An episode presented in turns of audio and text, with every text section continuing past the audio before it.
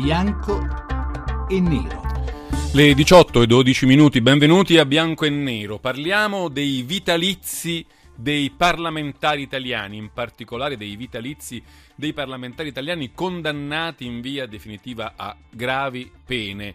E a costoro la Camera e il Senato hanno insieme deciso, dopo una lunghissima gestazione, di revocare appunto il vitalizio, la pensione, quello che ricevono dopo aver cessato il loro incarico. Sono in tanti, molti hanno avuto condanne per reati importanti, terrorismo, mafia, corruzione e da anni comunque ogni, anno, ogni mese ricevevano il loro assegno vitalizio, il loro assegno di pensione situazione. C'è stata una mobilitazione pubblica cominciata ormai più di un anno fa. I presidenti di Camera e Senato, Boldrini e Grasso, si sono impegnati in prima persona. Ci sono state mille difficoltà, mille intoppi, mille intralci, mille ritardi.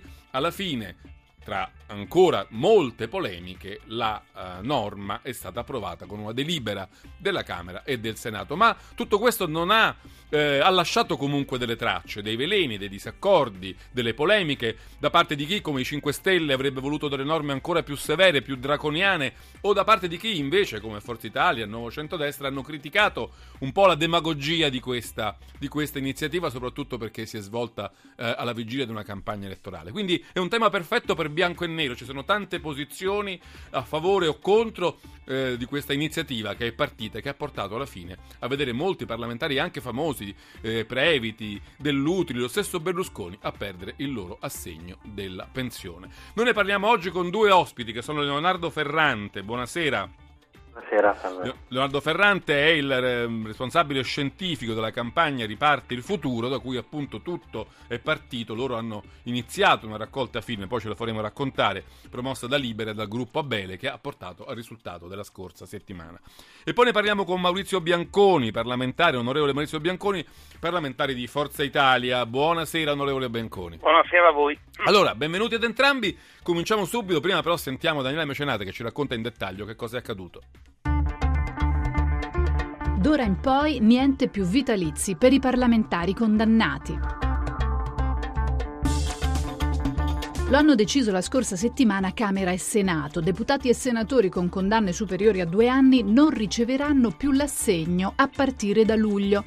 I reati che rientrano in questa disposizione sono quelli per mafia, terrorismo e contro la pubblica amministrazione, sebbene non tutti, ad esempio è escluso l'abuso d'ufficio. Una delibera presa dagli uffici di presidenza dei due rami del Parlamento e voluta fortemente da Pietro Grasso e Laura Boldrini, a cui erano arrivate mezzo milione di firme contro gli assegni d'oro, raccolte dalle associazioni Libera di Donciotti e Gruppo Abele. Molti gli ex politici colpiti, da Silvio Berlusconi a Toni Negri, da Cesare Previti a Marcello Dell'Utri, da Arnaldo Forlani a Gianni De Michelis, per un risparmio, come ha spiegato Laura Boldrini, che supera gli 8 milioni di euro.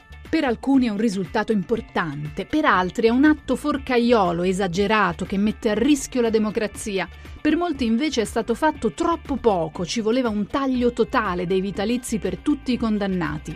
La delibera che entrerà in vigore tra due mesi è stata votata da PD, SEL e Lega, mentre scontenta soprattutto Forza Italia, che chiedeva una legge, e Movimento 5 Stelle, che parla di una presa in giro, di un provvedimento all'acqua di rose, frutto della campagna elettorale.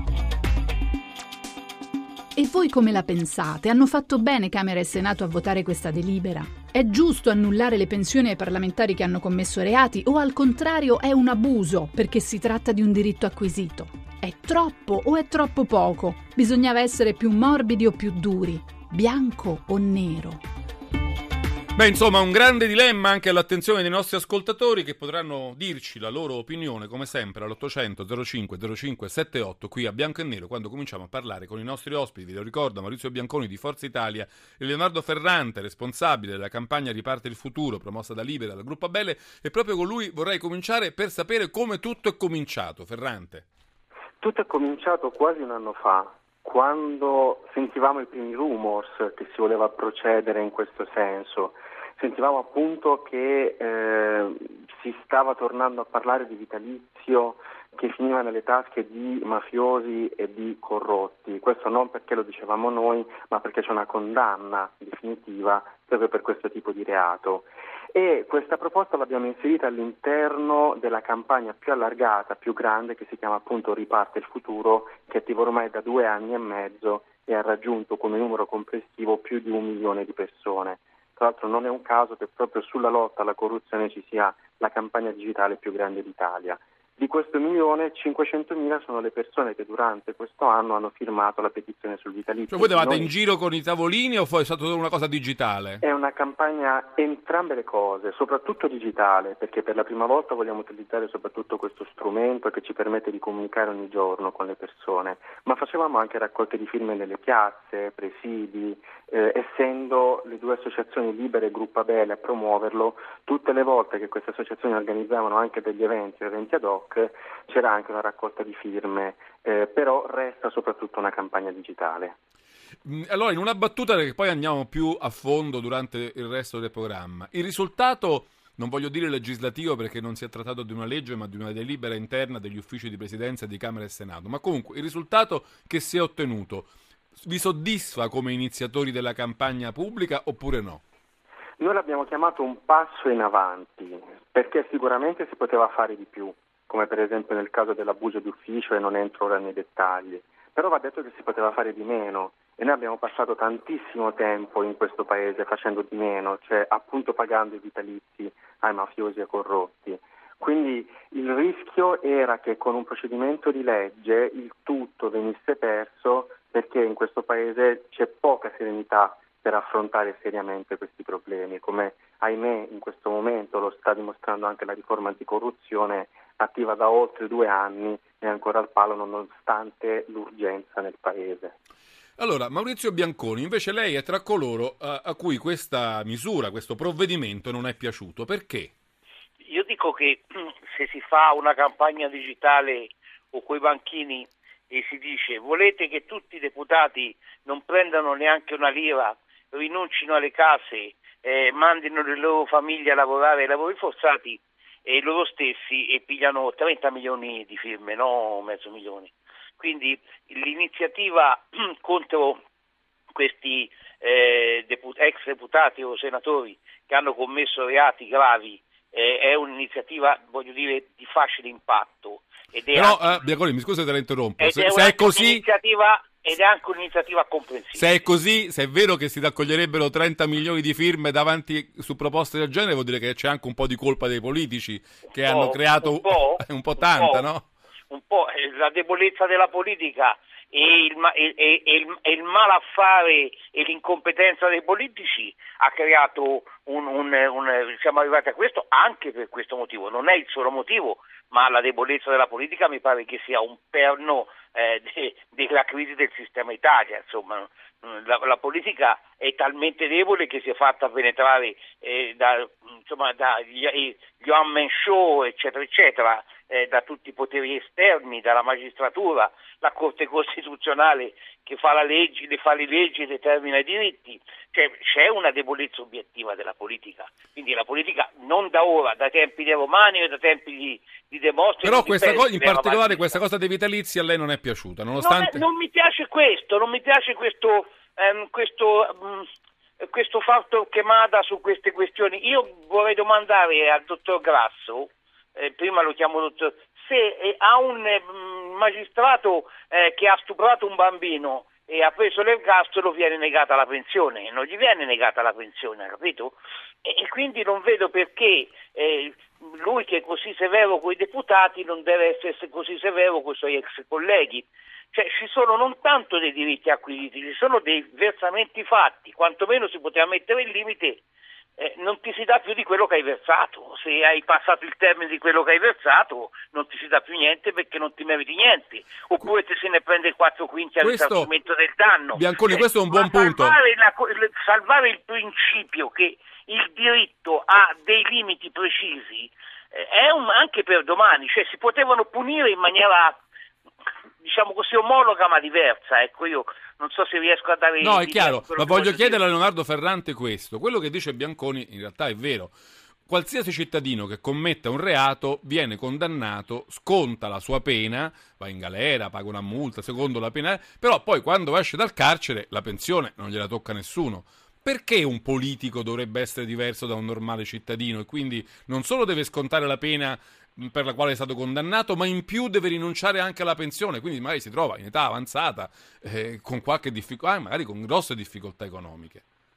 Perché è evidente che un politico ha altre responsabilità. Cioè io mi chiedo, questi politici hanno ottenuto il vitalizio in quel periodo in cui invece che fare gli interessi dello Stato facevano gli interessi di mafiosi e corruttori. Quindi di che tipo di diritto acquisito si parla? Cioè qui la restituzione del maltolto, quantomeno quella, dovrebbe essere la cosa più logica. Queste persone esercitavano il ruolo pubblico facendo gli interessi di clan criminali e di gruppi corruttivi. Questo ha creato un danno enorme, altro che 8 milioni, altro che vitalizio. Stiamo parlando di ferite enormi nel Paese che hanno fatto proprio la storia di questo Stato, persone responsabili terri- del periodo storico più terribile della storia di questo paese. E quindi, quindi Beh, però non sono tutti lo stesso. Per esempio, io se penso che posso dire all'89enne Arnaldo Forlani, non penso ad un pericolo per il paese, penso a un signore che è vissuto in una certa epoca in cui c'era un'abitudine. Insomma, non, non è un, un, un, nemico pubblico numero uno che ha fatto chissà quali danni. No? Io sto parlando proprio di quelle persone, è chiaro, poi siamo tutti esseri umani che viviamo in un mondo reale fatto da persone reali, ma queste persone facendo fatti appunto sono stati responsabili della costruzione costruzione di un mondo di cui ancora oggi noi ne paghiamo gli effetti. E che addirittura una cosa così chiara ed evidente, cioè che persone che hanno guadagnato il vitalizio in quelle forme debbano in qualche modo essere tutelate, un po' come dire alla società civile questa cosa, nel momento in cui si chiede di rinunciare alle pensioni, nel momento in cui si chiede di rinunciare a tantissime cose, io ho 30 anni, la mia generazione cresce vedendo, rinunciando a tantissime cose che le precedenti, dire, le precedenti generazioni hanno avuto, penso sia evidente che quantomeno un impegno di moralizzazione deve essere fatto. Ripeto, poteva tra l'altro essere fatto meglio. Questo non è giustizialismo, questo è dare un segnale forte a un paese che ha terribilmente bisogno di segnali forti, che ha terribilmente bisogno di riprendersi e tornare a sperare, tor- tornare a, a vedere speranza. Noi siamo i primi che volentieri no, fare, fare, dire, faremo altre cose, non ci divertiamo a fare queste campagne, ma purtroppo le facciamo per urgenza, perché come è stato detto devono essere i non politici a porre alla politica un problema anche di moralizzazione interna.